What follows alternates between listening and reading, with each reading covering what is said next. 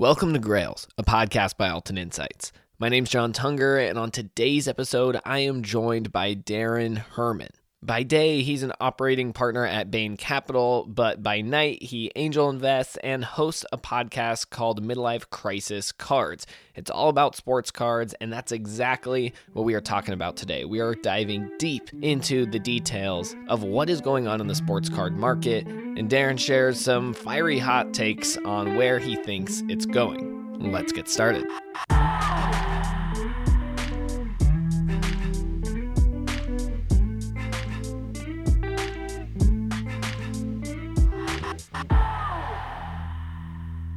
As someone who invests in companies, it didn't take Darren a long time to figure out that there is a huge opportunity in the sports card market. And all it really took was existing in it. If you're like me and you're someone who enjoys the hobby of collecting cards, it doesn't take a while to realize that there's a lot of inefficiencies in the infrastructure in the market as a whole. And that's exactly what Darren saw. From joining a live card break on Instagram where someone opens cards in front of you, but you have to leave the app and then go and pay through Venmo, and that doesn't really work too well, to getting your cards and sending it into a grading company, only for them to send it back with either a wrong or bad grade, or maybe even a broken slab, the sports card market has been operating in the same way for a very, very long time. And that's where Darren saw the opportunity to invest in the infrastructure of a growing industry. And now, as someone who takes pitches and invests in founders building things in the space, he's uniquely qualified to see it from a 10,000 foot view. So, if you're really into sports cards, well, you're going to enjoy this geek out of us talking about the market. And, you know, let's just start it off with the bang right here. If you didn't make money in sports cards in the last 18 months, then I don't know who you are and what you were doing because it was always impossible not to make money in sports cards. And and and I do realize that, you know, many people collect cards not to make money. They collect cards because of the love of the cardboard and the sports and stuff like that. And you know, 80% of my collection is that way. Uh, but even if you did that, you, you, it was very hard not to to to see the value of your you know collection go up.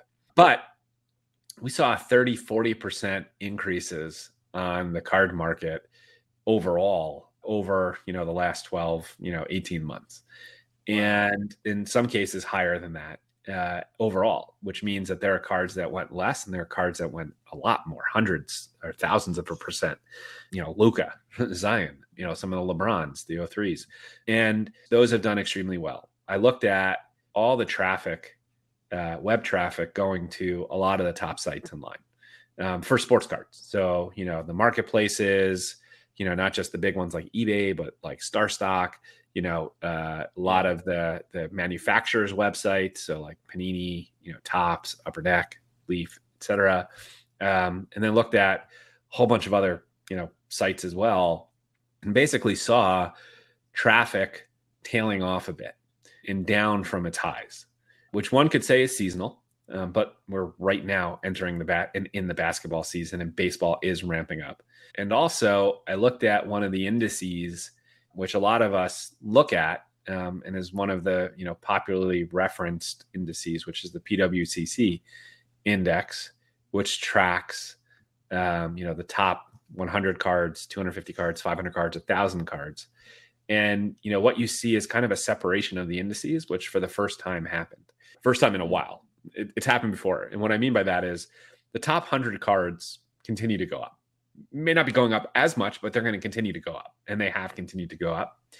But when you separate and look at like 251 to 1000 or whatever it is, you know, those cards are not going up as much as the top 100, or they're actually, you know, potentially flat or declining. Uh, what that's starting to say is the dollars are concentrating within the top cards uh, and then everything else is kind of, to be honest, you know, healthily going back to where it should. You know, I, I realized personally that things are getting a little bit out of hand, and I have the unpopular opinion here, and and I know that I know, but I have the unpopular opinion. Like I saw the Darius Bazley cards, you know, the gold card selling for like four thousand dollars, and I was just scratching my head. And you know, there's a bunch of other cards that were just going for unbelievable amounts on pure speculation and that's a party like, that's a party of musical chairs where you don't want to be the last one standing when the music stops. Because right. you're going to have like no liquidity for your cards. And you know i think there are a lot of people who have speculated pretty wide that have spent a pretty penny in the space that probably won't get their dollar back on you know what they invested. So if you invested a dollar you're probably not going to see your dollar back. You'll see you know fives tens 15 cents on the dollar I think that overall, if you you know step back, that's super healthy. And I probably have a couple of cards where I'm in that boat too. But I think we have to have a pullback and get back to like reality. And yeah. I'm not saying that the national, you know, when it hopefully this year or next year is not going to have record numbers again. It will. like it would be shocking if it didn't. But a market's not going to grow 40% a year for many years in a row. Like it's right. like, you know, people have to be thinking like, you know, you have to have like the wrong, you know, it, it just doesn't happen. And and so I think we'll still see growth, absolutely, but a healthy growth to the industry. It's unhealthy when you're growing 40, 50%. Um, right. It tastes great and it feels great, but it's unhealthy.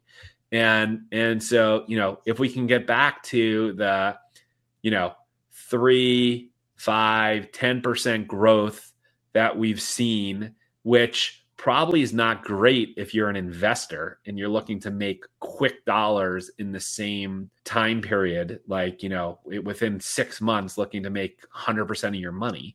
Um, that's not going to happen. But, you know, we will get back to healthy growth rates that if you're a long term buyer of the sports card space, like if you're in it for 10 years, it's kind of like, you know, the US economy. If you believe today that the US economy will be worth more than it is in 10 years than it is today, you can buy that index because you're going to ride the index. And so, you know, you kind of got to believe that for the sports card space, which I absolutely believe. It's just going to feel, you know, the the short term of it is hurt, um, not just a pullback, but it's hurt. But then you'll eventually, over a ten year cycle, kind of even back out and you know get to a decent spot. I think it's going to be a nasty hangover over the next you know bunch of time. So you're thinking long term, it'll probably be more like, uh, for lack of a better example, bonds that it's like yeah. slow growth over time versus you know tech growth stocks like it's been right now. If you were investing in the public markets, am I? Yeah, right? and I, I, think it is, and you know there are ways though to get the tech growth stocks, um, and so you know, if you're coming in and saying, you know, I'm going to be an investor, I'm going to have an investor mindset, and you know, I don't want to ride the, you know, the the the triple Q or the you know the, you know the ETF or you know you don't want to ride the indice of the market. You know, you want to pick, you know, the the tech growth stocks. However, with that said, if you invest in high growth, you also have high risk, and there's the risk reward ratio. And so, you know, you could say, okay, you know, I'm going to put $100,000 into the 2021 rookie class. And, you know, that's high risk or high reward. Um, you know, you could say, you know, I'm going to go uh, RPA hunting for Luka Doncic and, you know, go buy cases of old wax and, you know, try and go, you know, go hunting for that. And you just need to bankroll yourself to go find that and hopefully go sell it. Or you can say, I'm just going to buy a collection of every Hall of Famer that uh, not popular right now, but are in the Hall of Fame.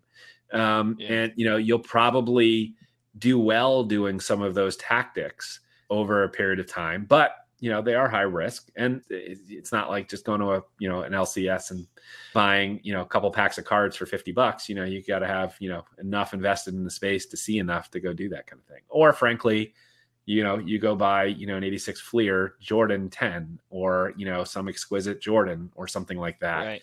That you know in the in your heart of heart that it's going to be worth more in the future than it is today. So just, you know, ride it out kind of thing.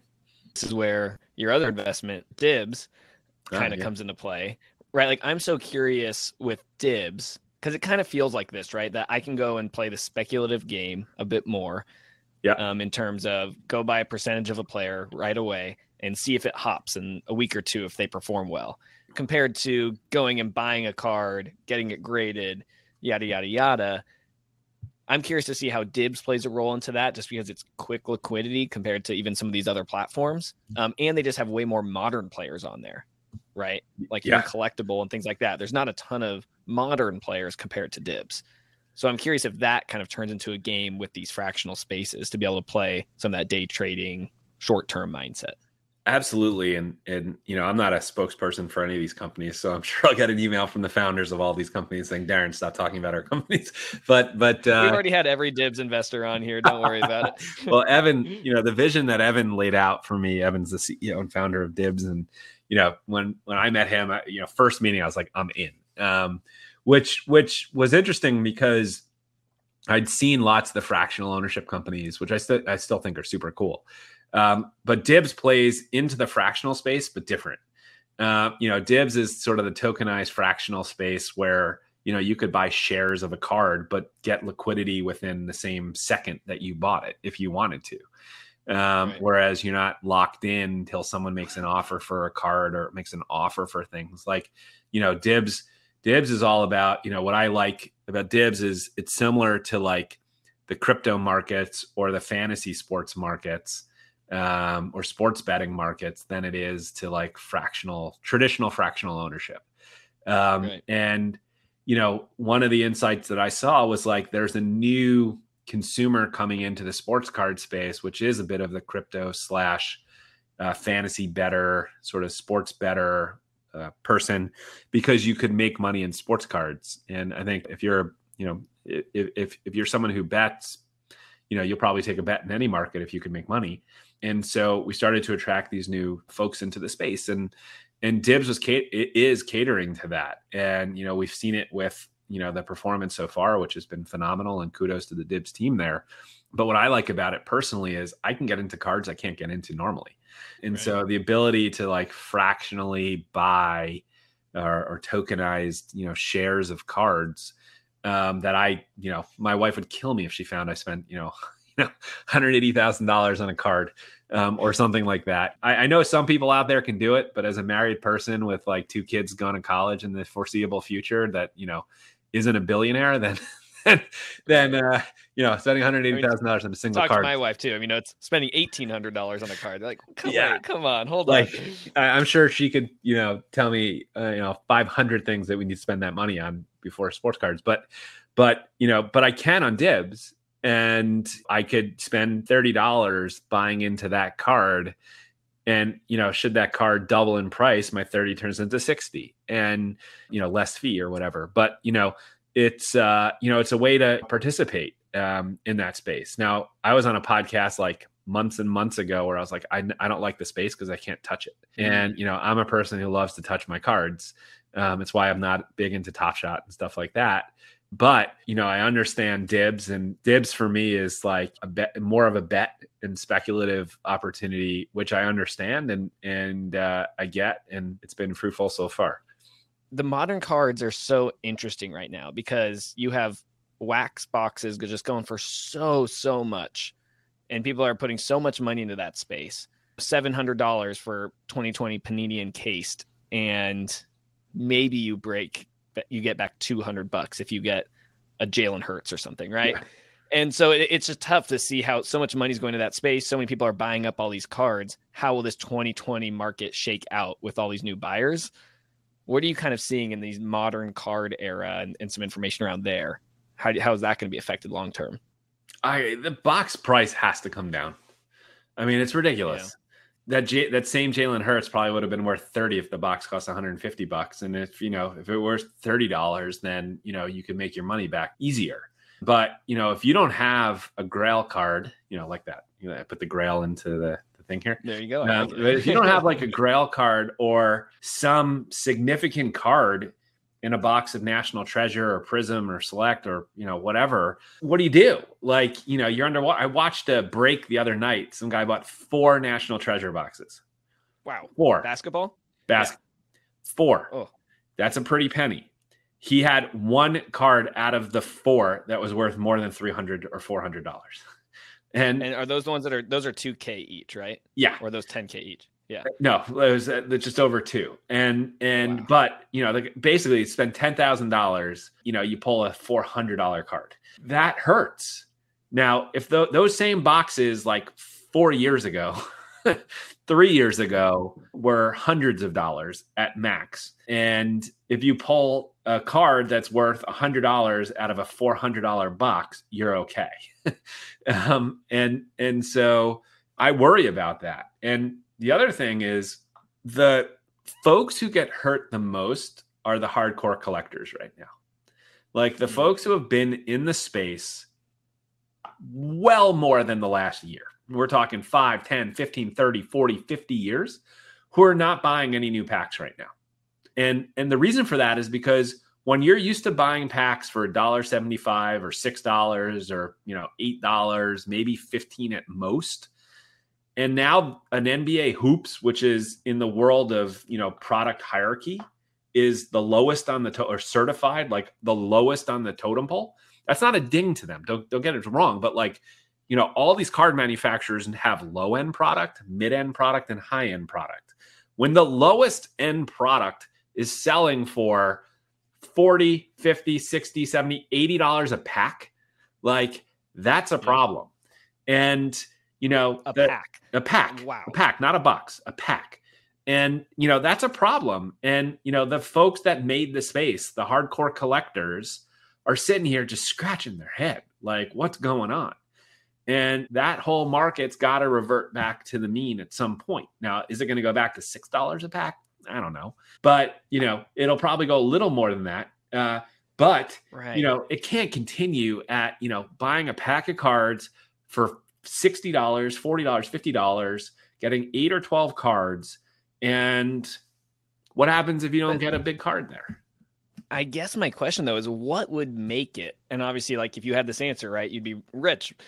But what would make it so the musical chair game stopped and someone's left, right, without a chair? Like, So, I just don't know. I, I I have an answer which I don't know if it's the right answer um but I think and again unpopular I'm like the most unpopular people with these opinions because I'm Hot takes. I, I have to say though, I'm and, and I've as I alluded earlier in here, I'm a long time bull on the sports card space. I'm a fan of the sports card. Don't I, at Darren on Twitter. yeah, I, I I continue to buy cards and everything. You know, it is what it is. But I think though that the last 12, 13 months have been an unwavering thirst for sports cards at any price. That's when we've really seen box prices gone up. And the reason for that is COVID has lessened the pull or the opportunities to spend money in other places. Meaning, if you open your wallet, $1 over the last 12 months really had finite areas that you could spend the dollar on. Why? Because you probably weren't going out for dinner. You weren't going to the movies. You weren't going to a baseball game. You weren't going to choose to bring your kids to a vacation. You weren't going to go do all of these things that we normally do in a normal course of living. We had to make no trade-offs. And so put put a wallet where you had a dollar which went to pay your bills, right? You know, went to pay your mortgage, went to pay your rent, went to pay for food on the table. But you know, you're you're mostly getting your food from a grocery store. you know, at this during COVID, um, maybe ordering in a little bit. You probably ordered in less than what you did before, so your dollar went further. There are less demands on the dollar. Plus, some percentage of America got stimulus checks on top of that, uh, which has added more dollars available. Now, I think stimulus checks are a big part of this, but I, I think the the bigger story is during COVID, there were less demands on the dollar, which meant, you know, hey, I'm going to go buy this rookie card or this, you know, Topps Transcendent Auto for $200 because to be honest, I'm not spending the $200 to take my kids and wife to the movies and dinner this weekend because I can't do it because of COVID. So what I think is going to end up happening is six, is why I said a hangover, six to 12 months post herd immunity in America, Mm. we're going to realize that there are a lot of more demands for that dollar than what we had during COVID. So that same person who was, you know, spending $80 a pack to buy certified um, or $500, you know, a box to buy hoops, that person now is also, you know, their girlfriend or boyfriend saying, Hey, let's go to the movies tonight and go to dinner. You know, even a movies plus TGI Fridays is $100. Well, yeah. that $100 is not going back into the sports card space. Um, it's going to entertainment. Um, or think about how many people who haven't taken vacations in the last year, myself included. That's now going. You know, there's there's a vacation budget. You know, you go to Disney as a family, that's not cheap, and and so on and so forth. And so, you know, I believe that what will drive the the hangover into the space that'll drive prices down for cards and the secondary market is going to be herd immunity. But once that happens and we stabilize, we then grow again but we're not going to grow at 40, 50, 80, 100% year on year returns like we saw over the last 12 months. You know, we will grow healthy. But, you know, I totally see that. That that's my thought. It's unpopular. I get it, but that's how I see the space. Well, and that makes sense. Almost like a light bulb went off for me when you were talking too. Like behind me, I don't think you can see it. Is I've got a whole bunch of stacks of rated rookie from 2020 optic, right? Like all these rated rookies. And I'm going to look and sell these. I'm like, like you said earlier, I'm going to make 25, 50 cents on the dollar on some of these. And so this is just more, it's not like a steep decline that would happen, but it could just be that slow decline, that slow hangover, like you said, as more people like me go to sell in the secondary market. And we're like, man, well, I'm not going to go spend so much on boxes again. I'm just going to yeah. buy the card or or something like that. And so that's what can make that slow rollout trend down. Yeah, and and you know, I think it becomes, you know, if it was, you know, Warren Buffett or Charlie Munger or any of the other investor greats, then would be the time to buy. yeah. Right? You know, when supply outstrips demand, then prices decline. And there's going to be a lot of supply on the market. You know, that means prices will continue to, to decline and that's a buying opportunity. It's a scary time, but that's a buying opportunity. And we're starting to see this with that high end market, right? And there could be other things, but the Michael Jordan card is now 400k, not yeah. what 600, what it was. I uh, I wonder, and I don't know if that exact thesis plays into why that card's down, but that's where I wonder even how it affects high end versus low end. Like, there's just so many layers to this. Absolutely. There's also market manipulation and a whole bunch of other stuff. Um, but uh, you know, if you if you own uh, you know, 10 Jordans uh, or 10 cards, you know, it may be in your best interest to bid up, you know, a card one, mm. spend quite a bit on it so that the price of your other nine go up. Um, and, and so, you know, there's where there's real money, which now the sports card space has, you know, there's a lot of learnings from the art market, the fine automobile market, the fine wine market that you can study and and there's some amazing uh, documentaries, books, etc., to understand market mentality when there's a lot of dollars at stake.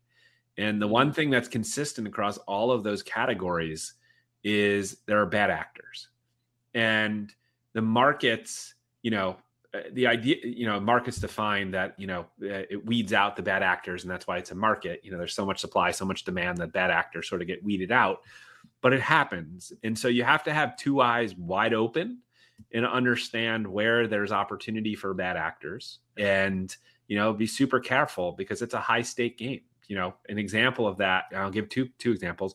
One is the fake slabs. You know, slab cards, graded cards, you know, are worth more than raw for the most part. And so, you know, if you can fake your slabs, then you can you, know, you can sell, you know, real cards, but they're fake slabbed and sell them for more. And you know, BGS has had that issue over the last you know couple of months. And the other one is, which still is, is amazing that this still exists, is how many air quote reprint fake cards are there on eBay that you think you're buying an auto of you know an exquisite or something along those lines and right. you know you're buying you know something that's completely mislabeled uh, and fake and you know i have a friend who showed me two real cards and one fake and had me try to pick it in, in person two real cards, one fake. Pick out the fake card. I couldn't. I got it wrong. Um, wow. The fake card was so real, uh, and the reason the reason why it's real is because it's printed on the exact same printing presses as all the other cards. Um, and the reason for that is the card manufacturers don't have their own printing presses. They print in third parties in Galveston, Texas. Most, most, not all. A lot of manufacturing in Galveston, Texas. And the papers, the foils, and everything they use, you could go buy. And so all you need right is a legitimate printing press you can go buy the same papers and foils. You have to know how to, you know, you have to know how to put them together. And there's IP in that. I'm not devaluing what the manufacturers do. And I'm not saying it's easy to counterfeit. It's hard to counterfeit. And I'm not saying go counterfeit. Do not go counterfeit. But it's lots of money, opportunity. It's, it's legitimately easy in the grand scheme of things. And that's what scares me about the sports card space is mm-hmm. we need better ways to detect against counterfeit if you look at the wine industry, look at the art market, you know, those counterfeiting wine, there's a whole documentary on on on that. There's in the art market, it happens all the time. Uh, and you know, you got to be careful. And all that stuff, all the bad actors coming from those markets into the sports card space because there's real dollars. And so now we just have to be careful. And I'm not perfect at figuring out what's right, what's wrong in terms of, you know, is this real, is it fake? But we're all going to have to get a lot more educated if we're going to start buying some of the real high value cards. Wow. Leave us with what are you collecting right now? What if you if you're if someone's coming into the space and they're listening to this? Yeah. What are you in? I'm a I'm a fan these days of the Topps Transcendent series. I think they're super cool cards. I I love how heavy they are, the gold edges, the sort of classic sort of very um, uh, sort of proper, I'd say. Um, they're kind of art to me in this in some sense. They're sort of like a round photo with I buy all the autos, so I've been collecting a lot of the Topps Transcendent autos. My I wish I had done. So if I look back and say, what did I wish I do? I'm a huge tennis fan. Um, uh, I had many chances to buy a bunch of Naomi Osaka um, Topps Transcendent cards when they were like five hundred dollars and now they're tens of thousands of dollars autos wow. and i i i'm all eyes open and looking but i'm not spending that um, and so i wish i had done it when i you know they were in the hundreds not the thousands Crazy. or tens of thousands um, yeah. but uh, you know I, I, collect the transcendent for tennis i collect it for uh, for baseball um, and uh, uh i just think they're they're they're awesome cards for the lawyers in the back, a quick disclaimer. You understand that by listening to this podcast, you are not receiving financial advice. No content published here constitutes a recommendation that any particular security, transaction, or investment strategy is suitable for any specific person. You alone are solely responsible for determining whether an investment, security, or strategy or any other product or service is appropriate or suitable for you based on your investment, objectives, and personal financial situation. Please speak with a financial advisor to understand if the risks inherent in trading are appropriate for you. Trade at your own risk. Bum, bum, bum.